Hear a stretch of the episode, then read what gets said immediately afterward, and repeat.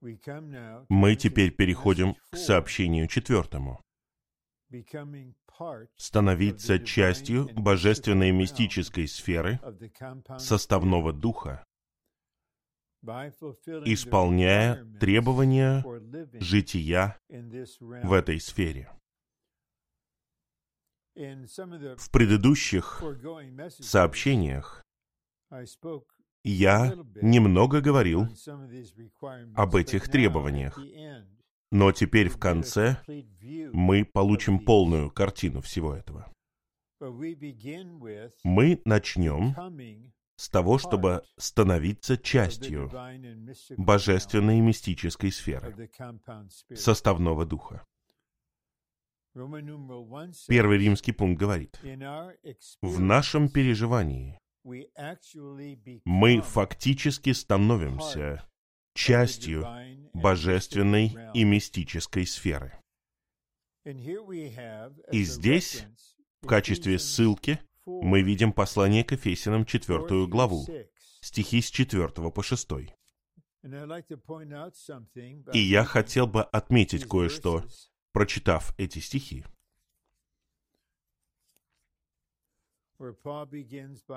Павел вначале говорит, одно тело и один дух, как и призваны вы были в одной надежде вашего призвания.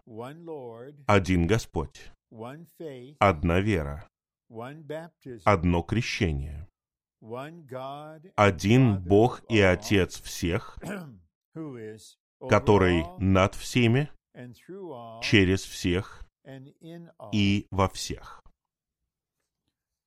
И здесь мы видим в этих трех стихах.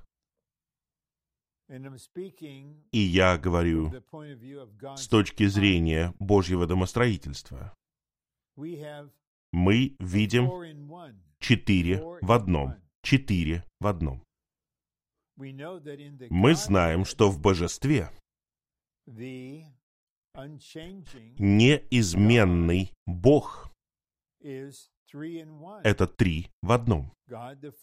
Бог Отец, Бог Сын и Бог Дух. Но здесь Павел начинает говорить об одном теле органическом вселенском теле Христовом, о котором говорится в конце первой главы послания к Ефесянам. Итак, здесь мы являемся частью этого четыре в одном. Частью божественной и мистической сферы, в которую мы можем войти согласно Божьему устроению в его домостроительстве. Я хотел бы отметить еще раз и подчеркнуть ради истины, что триединый Бог в божестве является божественной и мистической сферой. Он вездесущий. Он более обширен, чем Вселенная. Поэтому он является сферой. Отец обитает в Сыне и Духе. Сын обитает в Отце и Духе, и то же самое относится к Духу. Он находится в Сыне и в Отце. Они представляют собой сферу. Когда мы родились от Бога, мы родились в своем духе, мы были возрождены, мы вошли в Царство Божье, которое на самом деле является Богом, как сферой жизни. Поэтому мы теперь находимся в совершенно другой сфере. Она отличается от физической сферы. Итак, здесь мы видим четыре в одном. Это, конечно же, не означает, что церковь, как тело Христова, когда-либо станет частью божества. Мы такому не учим, это не истина, это ересь. Божество неизменно. Но в Божьем домостроительстве приготовленный и завершенный триединый Бог раздал себя в нас. И мы, благодаря Христу, находимся в нем. Итак, мы на самом деле становимся частью. Извините. Извините. Просто нужно откашляться. Извините. Мы становимся частью этой сферы. Мы не в гости туда приходим. Мы не туристы. Как вы знаете, я не летал в другие страны последние два года. Я даже не знаю, сколько стран я посетил. Южная Корея, Япония, Исландия, Бразилия, Тайвань, Китай, Россия. Но я был всего лишь посетителем. Я приезжал на неделю или на две, и потом возвращался домой. Нам нужно осознать, что мы не туристы, не посетители, которые приехали на экскурсию в божественную мистическую сферу на час или на два, или на несколько собраний во время конференции. О, это интересно. И затем мы просто продолжаем жить согласно прежнему образу жизни на Земле. Итак, нам нужно осознать значение того, что мы становимся частью божественной мистической сферы. Сейчас в помещении живого потока есть много разных служащих. Они были приведены сюда, Господь привел их сюда, чтобы они служили полное время, на неопределенный срок. Особенно это относится к переводчикам на разные языки. Один за другим они стали частью Соединенных Штатов Америки, став гражданами. Они прошли через определенную процедуру, они сдали экзамен, прошли собеседование, у них была церемония, и они стали гражданами. Точно так же, как практически все мы являемся гражданами от рождения. Теперь у них американские паспорта. Они часть этой сферы. Братья и сестры, в новом небе и новой земле вечно. Мы будем не просто жить в божественной и мистической сфере. Мы навеки будем частью ее. И те, кто будет назван Господом в день суда. победителем, они будут царствовать вместе с Ним. Это люди, которые научились жить в божественной и мистической сфере и стали ее частью, которая, согласно Божьему домостроительству, является составным духом, пневматическим Христом. А теперь мы видим некоторые детали того, что это подразумевает. Что значит, что мы становимся частью этой сферы? А.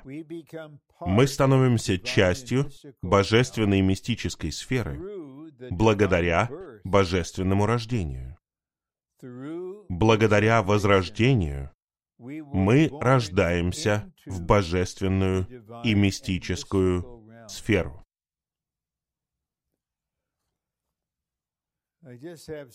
Я подумал вот о чем. Просто задался вопросом. Я делаю это не часто, но просто задался вопросом. Из многих миллионов верующих в Христа на земле, все они являются драгоценными, возлюбленными братьями и сестрами в Христе. Где бы они ни находились, в какой бы религиозной группе они ни были, они по-настоящему родились от Бога. Мне интересно, какой процент этих драгоценных верующих знают, где они находятся? Что когда они родились от Бога, они вошли в Царство Божье как сферу жизни. И эта сфера, сфера жизни, это сам Бог. Вместо этого подавляющее большинство получает учение о том, что теперь у вас есть бесконечная жизнь. Евангелие от Иоанна 3,16. У вас есть вечная жизнь. Это означает, что вы будете на небе вовеки. Вот что они говорят, вот чему они учат о бесконечной жизни, о вечной жизни. Итак, вы спасены. Вы не попадете в ужасное место суда. Когда вы перейдете этот рубеж, вы окажетесь на небе. Какое это лжеучение! Когда мы родились от Бога, родились от воды, крещения и духа, жизни, мы стали частью божественной мистической сферы. И очевидный человеческий пример для многих из нас — это вот молодая супружеская пара. Может быть, они поженились где-то три года назад или около того. Возможно, им 27 лет. Они не пожилые. Они даже не среднего возраста. И теперь у них рождается первый ребенок. Шаг за шагом. И когда ребенок рождается, ребенок не осознает, где он или она находится. Но по мере того, как проходят месяцы и годы, ребенок понимает, я часть семьи. Это мама. Это папа. А вот есть и другие. Но есть мама и папа. И затем, когда этот маленький ребенок растет, он осознает. Я живу в большом доме, где есть другие люди. Потом он узнает, я живу в большом городе. Я живу в стране. Я один из миллиардов людей на Земле. И именно так все мы, наши дети, наши внуки, а у некоторых из вас даже правнуки или праправнуки, я приветствую вас, если вы прапрадед. Какое-то благословение. И все мы, и все наши потомки стали частью человеческой сферы, родившись. И тот же принцип относится к божественной и мистической сфере мы становимся частью божественной и мистической сферы благодаря божественному рождению. Я читаю еще раз. Благодаря возрождению мы рождаемся в божественную и мистическую сферу. Как это печально, что многие верующие не осознают, что они находятся в этой сфере. И даже мы в Господнем восстановлении — это настоящее благословение от Господа. Но как это печально, если мы не принимаем это как управляющее видение, если мы не осознаем этого. Это просто тема для утреннего оживления и все. Мы должны осознать, что мы не просто часть той страны, в которой мы находимся. Мы часть божественной и мистической сферы. Теперь раздел «Б». Теперь, когда мы находимся в божественной мистической сфере, мы становимся частью божественной мистической сферы, участвуя в Божьей божественности. Предположим, это просто не пророческий элемент ни в коем случае. Это просто иллюстрация. Если по какой-то причине мы с женой переедем из Соединенных Штатов в Японию. с намерением стать гражданами Японии. И, предположим, пройдет время, и в конечном итоге мы пройдем через всю процедуру, и вот мы граждане Японии. Итак, внешне и практически мы находимся в этой сфере, мы часть этой сферы. Но у меня никогда не будет внешнего вида мужчин-японцев. Но теперь это моя сфера, и так и будет. Мне нужно научиться говорить по-японски. Конечно же, я буду говорить с акцентом, но я хочу выучить язык. И японская пища очень здоровая. Я надеюсь, что моя жена научится готовить разные виды пищи там. Мне нужно узнать все правила и все отличительные черты этой страны, чтобы стать ее частью. Итак, теперь мы входим в божественную мистическую сферу благодаря возрождению. И поскольку мы оказались в этой сфере, мы являемся ее частью. Это подобно тому, что человек является теперь гражданином, и он является частью Соединенных Штатов. Но теперь, когда мы оказались в этой сфере, нам нужно в огромной степени участвовать. Девять пунктов. Десятый — это особый момент. Участвовать. Это означает, что мы причащаемся всего этого. Uh, вот, предположим, кто-то, например, ваш сын-подросток, участвует в бейсбольной команде в школе. uh, И вы пошли посмотреть игру. Вы смотрите, как он играет. Вы не участвуете, вы наблюдаете. Но, предположим, ваш сын и многие из его друзей играют не в школьной команде, а они в парке. Они играют в бейсбол. И вам интересно, вы наблюдаете за ними, и потом они говорят, хочешь поиграть с нами? Нам нужен кто-то в правой части поля. Вот у нас перчатка есть. И вы говорите, хорошо. Вот теперь вы участвуете. Не просто наблюдаете. Итак, мы не просто блуждаем в божественной мистической сфере и наблюдаем за этим, смотрим за тем.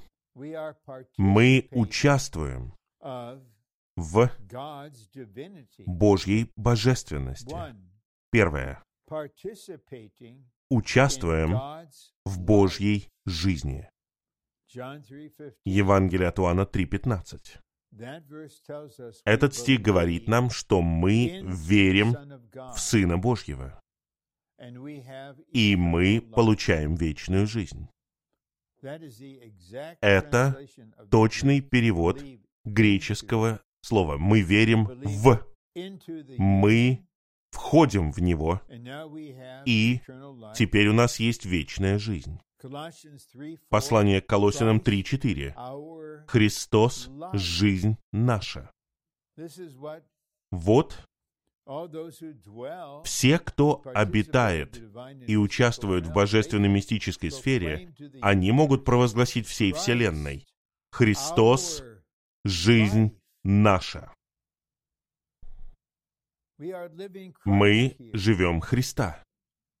Это сфера жизни. Христос – жизнь наша. Второй пункт. Участие в Божьей природе. Ephesians 1:4. Послание к Ефесянам 1.4. Before the foundation of the world, Прежде основания мира Бог избрал нас в Христе Иисусе, чтобы мы были святы, чтобы мы участвовали в Божьей природе. И стихи в Новом Завете, которые цитируют Ветхий Завет, говорят, «Будьте святы, как. Бог свят». And then 2 И второе 1:4, послание Петра 1.4. We are all partakers Все мы причастники божественной природы. Итак, вот мы, Мы участвуем в Божьей жизни, и мы участвуем в Божьей природе, поскольку мы Бога-человеки. Мы вбираем это в себя. Божью природу. Три. Участие в Божьем разуме. В послании к 4:23 Ефесянам speaks about 4.23 говорится о том, что мы обновляемся в духе разума. Конечно же, в Соединенных Штатах разум многих людей формируется тем, что они воспринимают от новостей или от uh, разных соцсетей. Uh, Недавно брат сказал мне, он брат-соработник, uh, чья дочь прекрасная студентка и скоро закончит один из университетов в Калифорнии. И она сказала отцу, что эти студенты в этом университете все очень умные, но они верят всему, что слышат в новостях без какой-либо проницательности, отрицательным вещам об этом и том, о стране. Их разум — это разум мира. И те, у кого другой взгляд, у них тоже мирской разум. Это разум старого человека. Это то, как мы думаем. Это наши представления, взгляды. Но нам нужно обновляться в духе разума. Слитый дух пропитывает наш разум новизной Бога. И Philippians 2:5, послание к филиппийцам this 2.5. mind be in Пусть В вас будет та же мысль, которая была и в Христе Иисусе. Его разум, его мысль. Когда Он воплотился, Он был все еще Богом. Но Он отложил выражение славу Бога.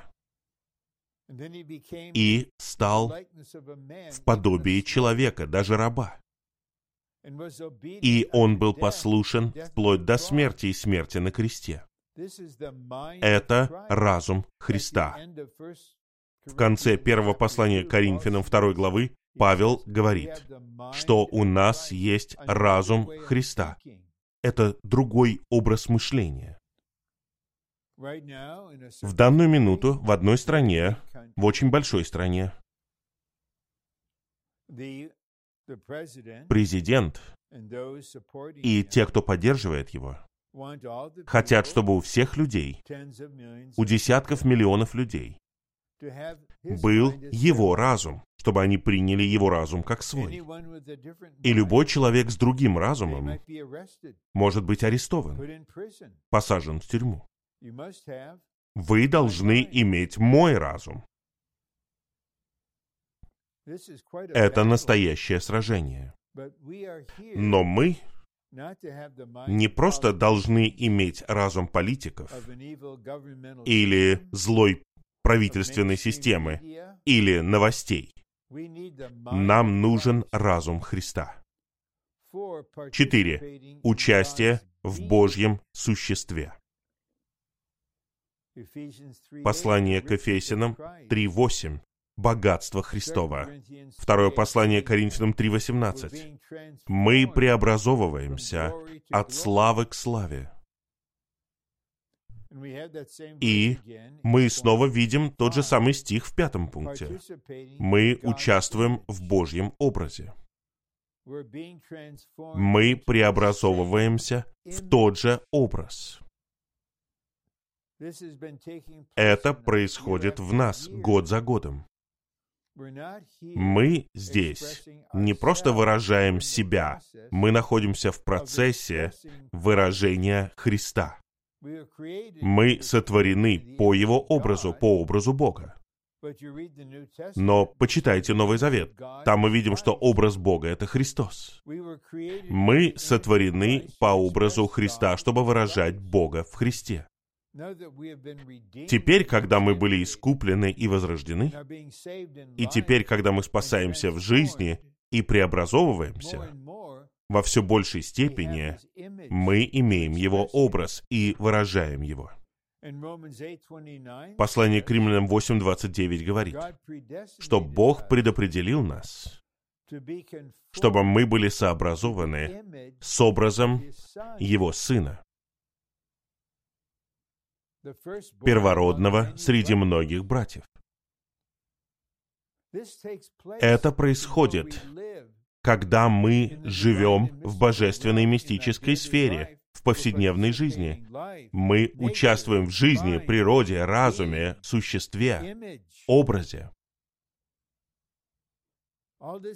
Все это происходит в нашем существе. Внешне мы живем практической, повседневной, человеческой жизнью. Мы должны так жить. Мы исполняем свои обязанности. Но внутренне, во все большей степени, многие из нас учатся жить одновременно, в другой сфере, в божественной и мистической сфере. И эти пять положений происходят. Мы люди, которые причащаются всего этого. Мы не просто учимся, мы не просто растем, не просто созреваем, мы участвуем. А теперь переходим к шестому пункту. Участие в. Божьей славе. Romans 8:30 speaks Послание к римлянам this. 8.30 говорит об этом. emphasize Hebrews 2:10 Я делал акцент на послании к евреям 2.10. Бог Отец ведет многих сыновей в славу. Мы преобразовываемся. Я повторяю, от славы к славе. Мы не отправимся на небеса. Мы предназначены для славы. И слава Божья явлена в. Царстве Божьем. И Бог наш Отец ведет нас в славу. И в своей душе мы пропитываемся все больше славой. И в конечном итоге у нас будет преображенное тело. Точно так же, как воскрешенное тело Иисуса, тело славы. Но даже сейчас мы участвуем внутренне в этом. Седьмое. Участие в Божьем сыновстве. Послание к Ефесиным 1.5. Бог предопределил нас к сыновству. Это желание сердца Бога — обрести многих сыновей. Мы не просто братья, братья Христа. Мы сыновья Бога Отца. И сыновство — это не просто нечто связанное с жизнью сына, это положение сына. И мы можем войти, нет, мы входим в божественную мистическую сферу как духовные дети. Мы действительно духовные дети, но мы растем, мы созреваем. И почитайте послание к римлянам 8 главу внимательно. Вы увидите, что в послании к римлянам 8.16 Дух свидетельствует с нашим духом, что мы дети Божьи, поскольку все верующие — это дети Божьи. Но затем, в другом стихе, по-моему, это стих 14, там говорится, водимые Духом есть сыновья Божьи. Сыновья — это дети, которые достигают зрелости. Теперь мы сыновья. Мы достигаем раннего этапа зрелости. Затем пункт 8. Участие в Божьем проявлении. Нам нужно быть точными в понимании этого. Когда Бог будет явлен в Христе, мы будем участвовать в Божьем проявлении. Послание к римлянам 8.19 говорит, что многие сыновья Божьи будут явлены в славе. Я не буду полагаться на свою память, и я прочитаю вам этот стих. Глава 8, стих 19. «Ибо беспокойное всматривание творения дожидается откровения сыновей Божьих». Откровение. Это раскрытие, явление, проявление. Если вы захотите войти в какой-то ресторан быстрого обслуживания, может быть, вы найдете ресторан с более здоровой пищей. Вы подойдете к стойке, и человек скажет вам «Здравствуйте», вы скажете «Здравствуйте». И, возможно, вас спросят «Как вы сегодня, сэр?» Или «Госпожа». И если вы скажете «У меня такой счастливый день сегодня, потому что я Сын Божий», я Сын Божий. Я не знаю, что подумают люди, услышав это. Возможно, они подумают, этот человек безумен. Как он смеет говорить, что он Сын Божий? Он просто пожилой, обычный человек. Но, когда сыновья Божьи будут явлены, и победители будут царствовать с Христом на земле, мы не знаем, на что это будет похоже. Мы просто не знаем. Я вместе с вами просто надеюсь и жду, что мы окажемся там. Но вы будете явлены как сын в славе. И все люди на земле будут обычными людьми. Они были перенесены в это царство, потому что они не поклонились зверю, и они все еще верят в Бога. И они заботились о страдающих святых. Это раскрывает Новый Завет. И совершенно ясно, что слава будет сиять из вас.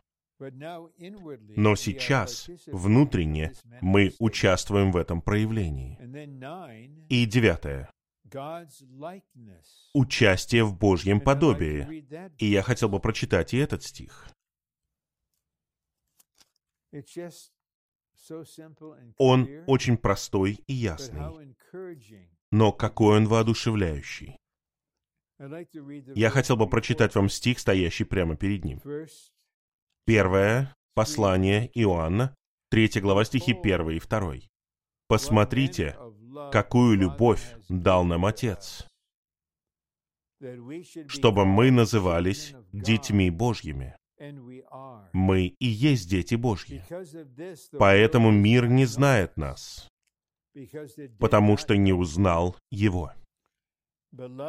Возлюбленные, сейчас мы дети Божьи, и еще не явлено, какие мы будем. Мы знаем, что если Он будет явлен, мы будем подобны Ему, потому что увидим Его, как Он и есть. Мы будем подобны Ему. Какое у нас будущее? И десятый пункт. Чтобы быть Божьим родом. Божьим родом. Что такое Божий род? Мы все родились как человеческий род. Мы просто обычные, простые, типичные люди. Но на самом деле мы не просто люди, которых Бог сотворил до появления греха. Мы родились в грехе. Но мы человеческий род. Но мы родились от Бога. У нас есть жизнь и природа Бога. Мы перенесены в Царство Божье. Теперь мы находимся в божественной мистической сфере составного духа. И мы другой род. Мы Божий род. Божий род. Мы Божий биологический вид. И Царство Божье, как сфера жизни, на самом деле это сфера Божьего биологического вида. Все в Царстве Божьем являются детьми Божьими. Здесь нет невозрожденных людей. Поэтому мы Божий род. И теперь, когда мы участвуем во всем этом, мы осознаем, что мы совершенно другие существа в глазах Бога. Мы Божий род. Мы Бога-человеки. Это... Это просто оживляет нас. Это оживотворяет нас. Это внутреннее оживление, когда мы осознаем. Я не могу водить машину вот так, как все остальные люди. Я Бога-человек. Я Бога-человеческий род. Прости меня, я возвращаюсь к Тебе. Живи во мне, Господь. Я Бога-человеческий род. Мне выпала честь и благословение сказать это сообщение сотням существ, принадлежащих богочеловеческому роду. Какое это участие? И теперь пункт В. Мы становимся частью божественной мистической сферы, созидаясь в теле Христовом, завершающем Новый Иерусалим. Я бы не сказал, что поместные церкви являются частью божественной и мистической сферы. Поместные церкви на 90% являются физическими. Они должны быть такими, потому что мы живем на Земле во времени и пространстве. Когда мы снова сможем приходить на собрания, это будет происходить в каком-то строении, в доме, в зале, в школе, и мы будем сидеть на стульях. И мы все будем собраны там с нашими телами, с духом, душой и телом. Но органическое тело Христова является мистическим. И действительность тела Христова — это часть божественной и мистической сферы. Дорогие святые, вы должны кое о чем задуматься. И это нечто весомое, это нечто серьезное. Божья цель в его домостроительстве, цель Божьего домостроительства и цель Господнего восстановления сейчас — это созидание церкви. как тело Христова. Цель — это действительность тела Христова. Поместные церкви — это средство, это путь, при помощи которого мы приходим к этому. А теперь я обращаюсь главным образом, но не исключительно, к действительно пожилым святым. Может быть, они такие же пожилые, как я. Те, кому за 70, за 60, за 50 и вообще ко всем, кто в Господнем восстановлении более 20 лет, кто в поместной церкви с самого начала. Нам нужно осознать, и я бы представил это так. Что касается церковной жизни и действительности тела, как вы окончите свой бег. Путешествие, в котором вы находитесь и которое устроено Богом. Сможете ли вы сказать, какой чудесный путь? Я был спасен. Я был возрожден. Я был приведен в Господнее восстановление. Я увидел видение, я пришел в церковную жизнь.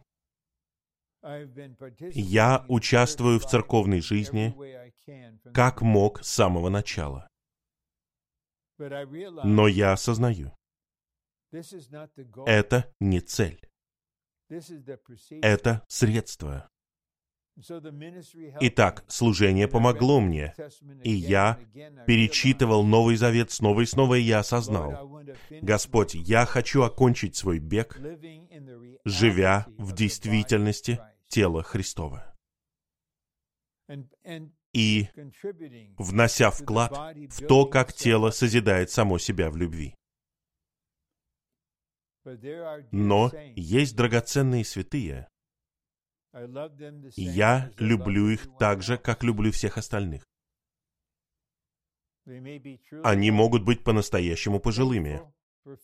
Они верны уже 50 лет. Брат, возможно, старейшина.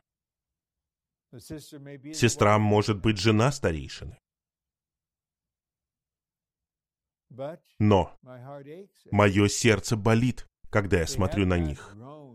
Они не росли в жизни последние 25 лет. Они не знают тела по-настоящему. Они не живут в действительности тела. Это видно в том, как они говорят на собраниях, в том, как они осуществляют общение, в том, как они молятся. Но есть и другие святые, обычные люди. Может быть, у них один талант. Но вы ощущаете, что этот брат или эта сестра не просто являются верными членами церкви, верными во всем. Вы ощущаете, что этот драгоценный святой прошел через многое, как все мы. И вы видите братьев и сестер, которые знают тело в жизни. Не в доктрине, а в жизни, в действительности. И у них есть одна отличительная черта. Они могут распознавать. Этот драгоценный святой знает тело или нет. Это не суд. Это не осуждение. Мы живем не так. Это не критика. Это проницательность. Вот драгоценная супружеская пара. Они женаты более 50 лет. Они служат вместе. И драгоценная сестра не знает тела. И она не открыта для того, чтобы получить совершенствование. Разве у нас не может быть одинаковой любви ко всем братьям и сестрам, каждому брату и сестре, независимо от того, в каком они состоянии? Итак, этот вопрос – тело Христова. Первый пункт – это божественная и мистическая сфера. И чем больше мы находимся в действительности тела Христова, тем больше мы находимся в божественной мистической сфере. Вот послание к Ефесиным 4.16. Я говорил об этом уже несколько раз, когда делал сообщение, я сделаю это еще раз. Мне интересно, если у меня будет водительство Господа, может быть, я проведу конференцию на необычную тему. Какая будет общая тема? Когда послание к Ефесиным 4.16 будет исполнено? Тело полностью вырастет, все суставы снабжения и все члены будут функционировать, и тело созидает себя в любви. Когда это произойдет? Почему бы не в течение нашей жизни? Для этого требуется житие в действительности тела Христова. Поскольку действительность тела Христова это человечески божественная мистическая сфера. Я говорю человечески божественная, потому что теперь люди возрождены, искупленные. Они вошли в нее. Но некоторые, к сожалению, я бы сказал, что главным образом это относится к братьям, поскольку им ясны эти понятия, они говорят, «О, я знаю тело. Я живу в действительности тела. Ну, мы ничего не можем сказать». Но я предложил бы каждому из вас, если у вас есть это внутреннее водительство, это чувство, Просто проведите несколько минут с Господом и спросите Его, «Господь, знаю ли я по-настоящему тело? Господь, живу ли я в действительности тела Христова? Знаю ли я, что такое действительность тела Христова? Господь, спасай меня от самообмана. Я хочу приходить к тебе в свете. Если ты хочешь осуществить что-то во мне, пожалуйста, сделай это сейчас, не в следующем веке. Я не хочу увести себя в сторону, полагаясь на свой образ мыслей. О, я был на этом обучении, я был на этой конференции, я читал эту книгу, я слышал много сообщений об этом. Конечно. Я знаю тело, я живу в теле, я в поместной церкви. Это ваше представление. Действительность тела Христова Это часть божественной мистической сферы. Два. Тело Христово завершает Новый Иерусалим как божественную мистическую сферу в новом небе и новой земле навеки. Я говорил об этом в самом начале этого сообщения. В новом небе и новой земле навеки мы будем жить в завершенной божественной мистической сфере и будем ее частью. А теперь мы подходим ко второму большому разделу. Нам нужно исполнять требования жития в божественной мистической сфере составного духа. И тут восемь пунктов. Да, я уже комментировал и подчеркивал какие-то из этих требований, как часть вступительного слова в этом сообщении. Но не думаю, что нам повредит, если я повторю и подчеркну некоторые из этих требований. И затем, если Господь поведет, мы сделаем акцент на других. Это можно сравнить с тем, как я перееду в другую страну и буду жить там. Там совершенно разные законы. Может быть, они очень отличаются от законов в. Соединенных Штатах и в Калифорнии. Все это совершенно разные требования. Например, в Японии брат сказал мне, просто посмотрите на Токио. Сколько здесь миллионов людей? И как там найти место для чего-либо? И вот что брат сказал мне. Если ты хочешь купить машину, ты хочешь купить новую машину, о, японскую машину, прямо тут, ты должен пойти в автосалон, и это закон. Там тебе говорят, я не могу продать тебе машину, я не продам тебе машину, пока ты не предъявишь доказательства того, что у тебя есть место для парковки этой машины.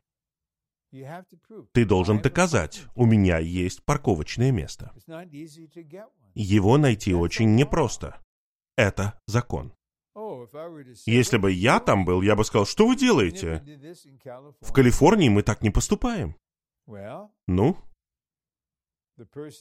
человек, возможно, скажет с уважением, "Sir, «Сэр, вы сейчас не в Калифорнии, вы в Токио, and that's the requirement." и это требование». Итак, есть много требований для того, чтобы жить в этой сфере. В каком-то смысле это не законнические требования, их можно назвать живыми требованиями. Для того, чтобы мы жили совершенно нормальной жизнью здесь. Поэтому все мы, менее чем через месяц, мы должны исполнить требования и сдать налоговую декларацию, нравится нам это или нет. Это требование.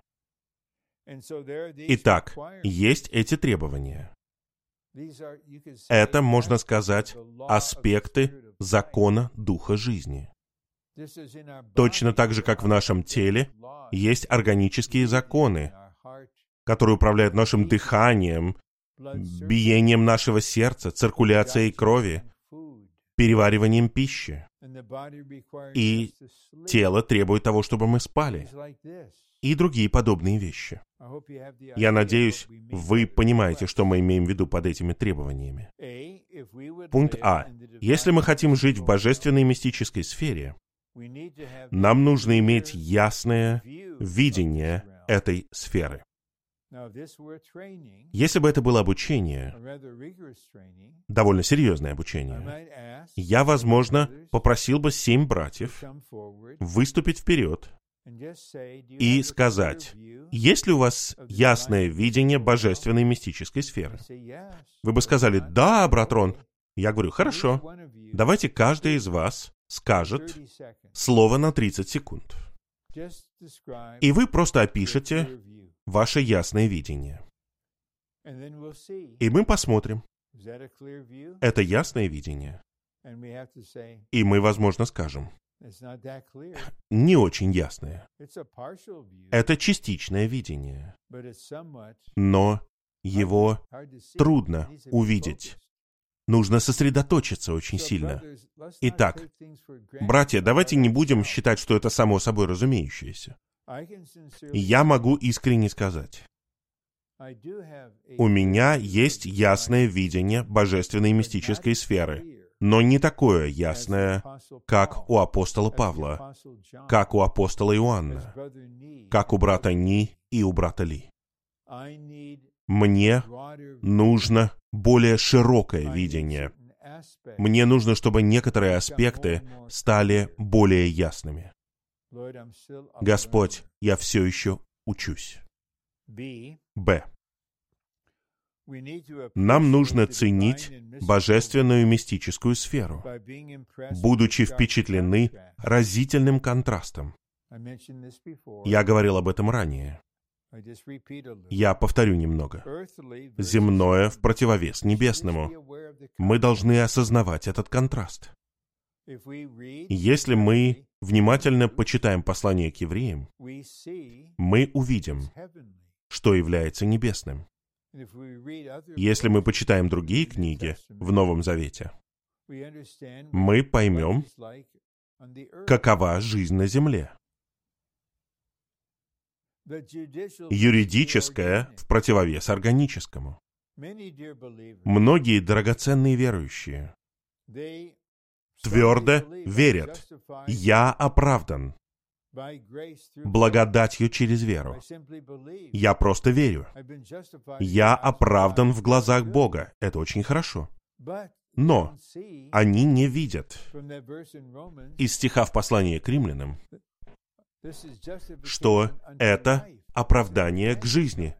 Это органическая сторона послания к римлянам 5.10. Тем более мы будем спасены в его жизни. Объективное в противовес субъективному. Да, мы знаем истину об этом, о том, но она не является частью нашего субъективного переживания. И физическое в противовес мистическому. И эти два стиха подкрепляют то, что мы говорили. Пункт В. Если мы хотим жить в божественной и мистической сфере составного духа, нам нужно высоко размышлять о вхождении в эту сферу. И через минуту примерно я прочитаю послание к Ефесянам 2.18. Мы знаем из Евангелия от Иоанна, что Бог в Христе вошел в человеческую сферу. Бог стал человеком. И в 14 главе Евангелия от Иоанна Господь говорит своим ученикам, «Я ухожу». «О, мы не хотим, чтобы ты уходил!» Он говорит, «Я есть путь к Отцу». И что это был за путь? Путь, чтобы войти в божественную и мистическую сферу, в триединого Бога. Ценой за этот путь была смерть Сына на кресте и воскресение. Распятый и воскрешенный Христос — это наш путь, вход в эту сферу. Итак, в Евангелии от Иоанна 14.20 Господь говорит, в тот день, говоря о дне Его воскресения, вы узнаете, что я в моем Отце, и вы во мне, и я в вас. Итак, мы должны быть способны сказать, он не говорит, что вы поверите Вы почувствуете, он говорит, вы узнаете, что я в моем Отце. Вы во мне. Просто следующая мысль, она так логична. Я в Отце, будучи в Сыне. Сейчас.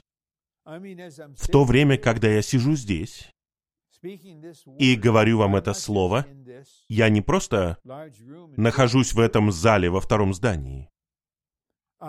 Я нахожусь в Христе, Сыне, который находится в Отце. Господь привел нас сюда. Мы должны ценить этот вход. И затем в послании к Ефесянам 2.18. Я открыл не ту главу.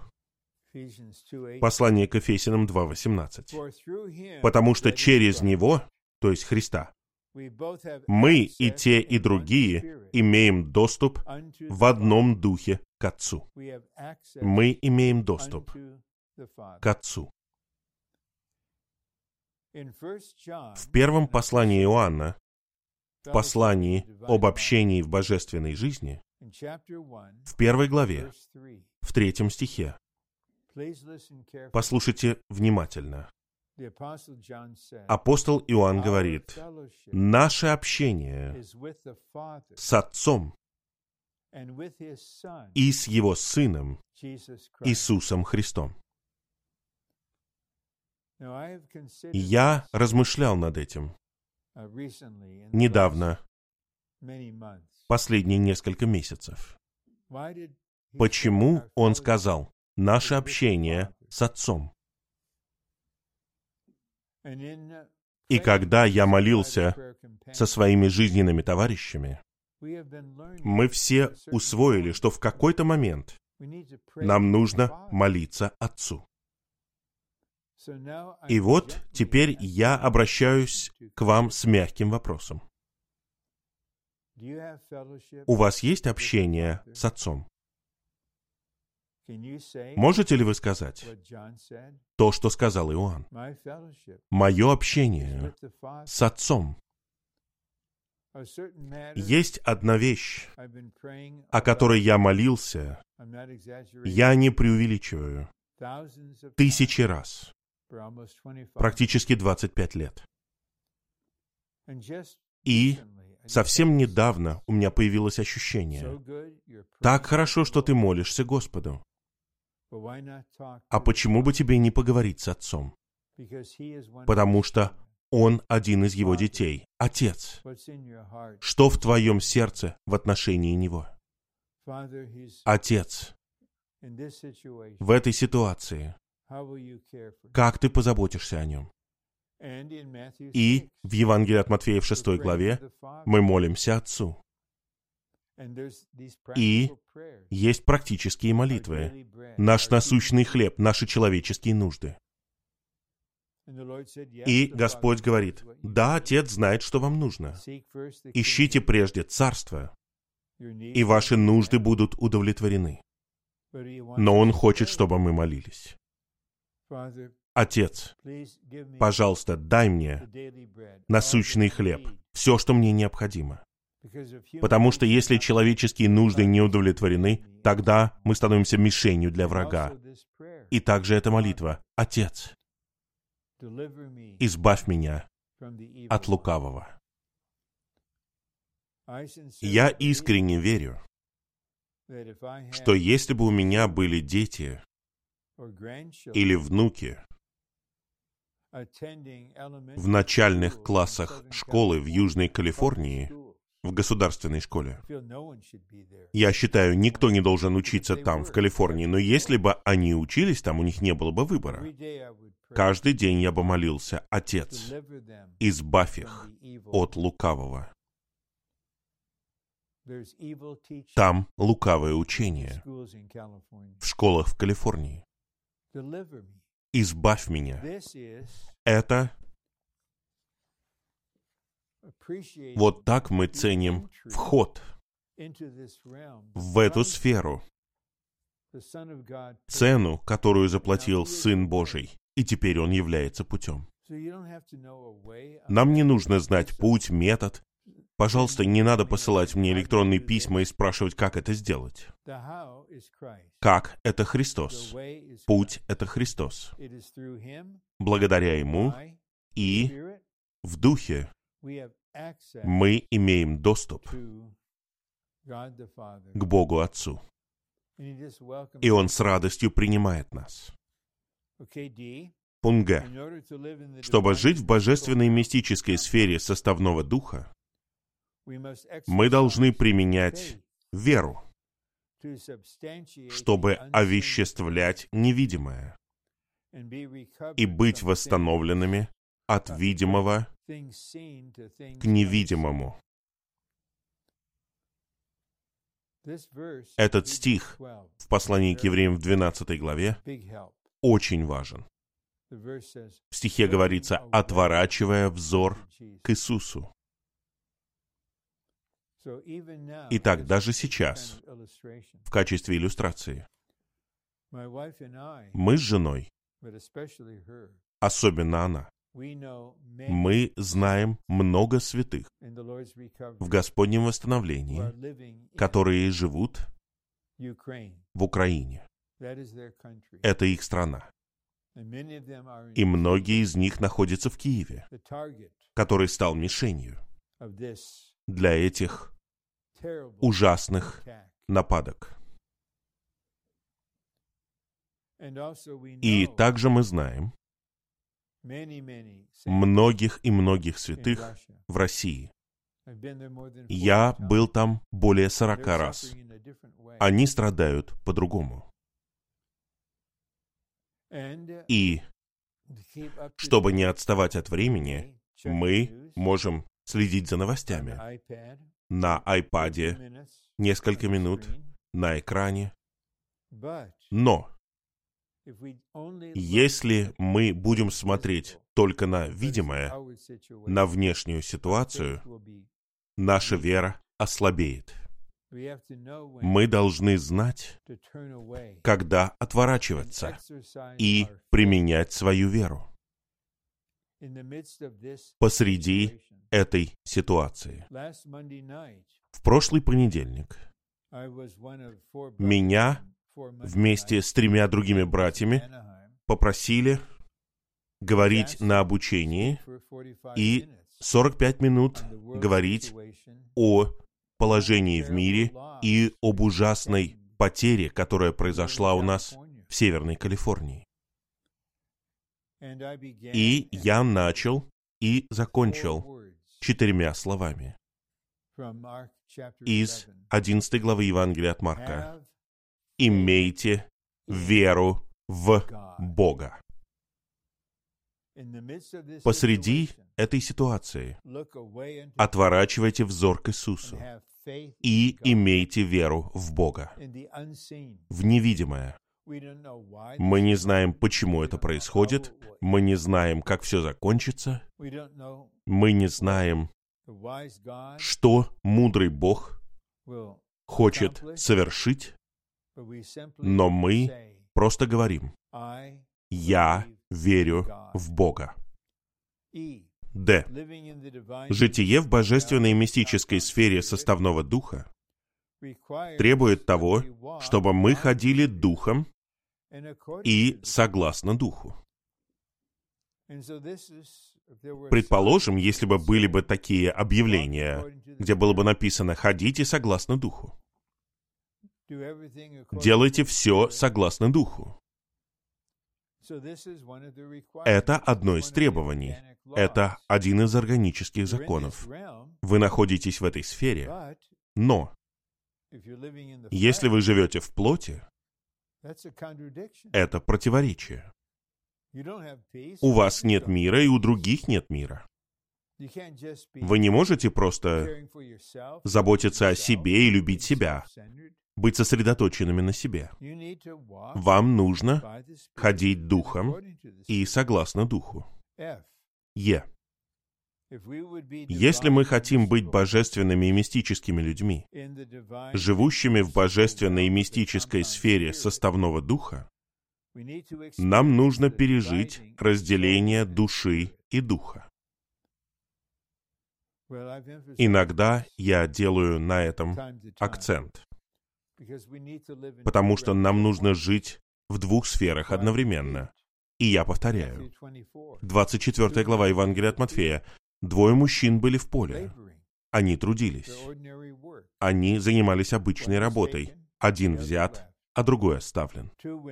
Две женщины, то есть две сестры, мололи на мельнице. Одна была взята, а другая оставлена. Взята в восхищении. Восхищение живых победителей. Почему один брат был взят, а другой нет? Почему одна сестра была взята, а другая нет? Потому что та, которая была взята, жила в двух сферах одновременно. Потому что у него и у нее душа была отделена от духа. Поэтому внешне и практически они старательно, нормально жили в своей повседневной человеческой жизни, но в то же самое время внутренне они находились в божественной мистической сфере.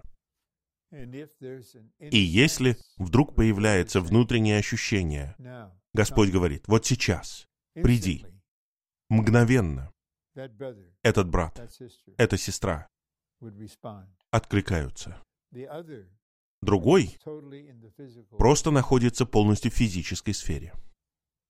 Может быть, через несколько часов, когда у них будет перерыв, они будут обедать или пить кофе, и теперь они скажут, теперь я могу читать слово, молиться, петь. Победители, живые победители, будут теми, кто живет в двух сферах одновременно. Ж. Нам нужно упражняться в том, чтобы быть одним духом с Господом. В божественной и мистической сфере нет места пассивности. Мы должны упражняться, упражнять свой дух. И те из нас, кто ради своего здоровья осознает, нам нужно упражняться каждый день. Может быть, быстро ходить или что-то еще, какие бы упражнения это ни были.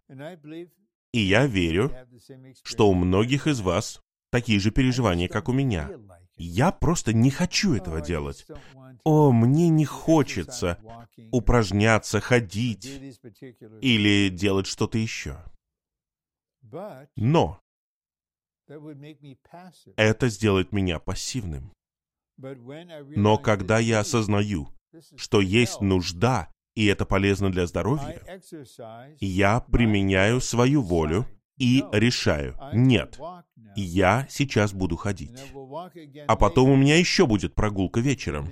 15 минут сейчас, 15 минут тогда. Я не буду ждать какого-то чудесного чувства. Я буду идти против своего чувства, против своего нежелания. Нет. Я буду применять свою волю, и согласно тому же самому принципу, мы упражняемся в том, чтобы быть одним духом с Господом. Это требование. Упражняйте дух. Не ждите чувства, не ждите вдохновения.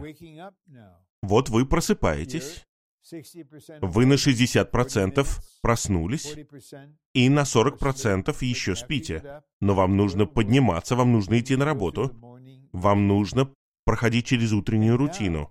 И вот теперь не ждите чувства. Господь говорит, прибудьте во мне. Вы говорите, аминь, Господь. Я обращаю свое сердце к Тебе. В то время, как я это делаю, в то время, как я в душе, в то время, как я забочусь об этом, Господь, я обращаю сердце к Тебе, я упражняю свой дух, я не жду вдохновения. Я не буду пассивным. И последний пункт. Он очень драгоценный. Я так благодарен за то, что это последний пункт, нашей конференции. Нам нужно каждый день иметь личное, нежное, сокровенное, уединенное и духовное соприкосновение с Господом, открывая Ему свое существо и позволяя Ему пасти нас и вводить нас в себя как божественную и мистическую сферу. И эти стихи очень озаряют. Когда я перечитывал 23-й псалом по-новому, я знаю, что вы, может быть, знаете его наизусть. Прочитайте его еще раз. Вы будете освежены. Я сделал это буквально вчера. Как будто я никогда его раньше не читал. И примечания в восстановительном переводе были такими озаряющими. Но еще один стих, который применим здесь, это первое послание Петра, 2.25. Христос — это пастырь и блюститель наших душ. Он хочет пасти нас. И вот в последнюю минуту или две я прочитаю этот пункт еще раз. Нам нужно. Нам нужно. Это нужда.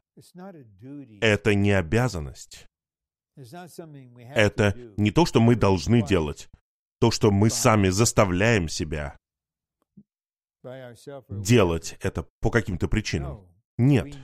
Нам нужно, у нас есть чувство нужды. Каждый день, каждый день иметь личное соприкосновение с Господом. Иметь нежное соприкосновение с Господом иметь сокровенное соприкосновение с Господом, иметь уединенное соприкосновение с Господом и духовное соприкосновение с Господом. Я вот вспоминаю то, что я принес Господу много-много лет назад.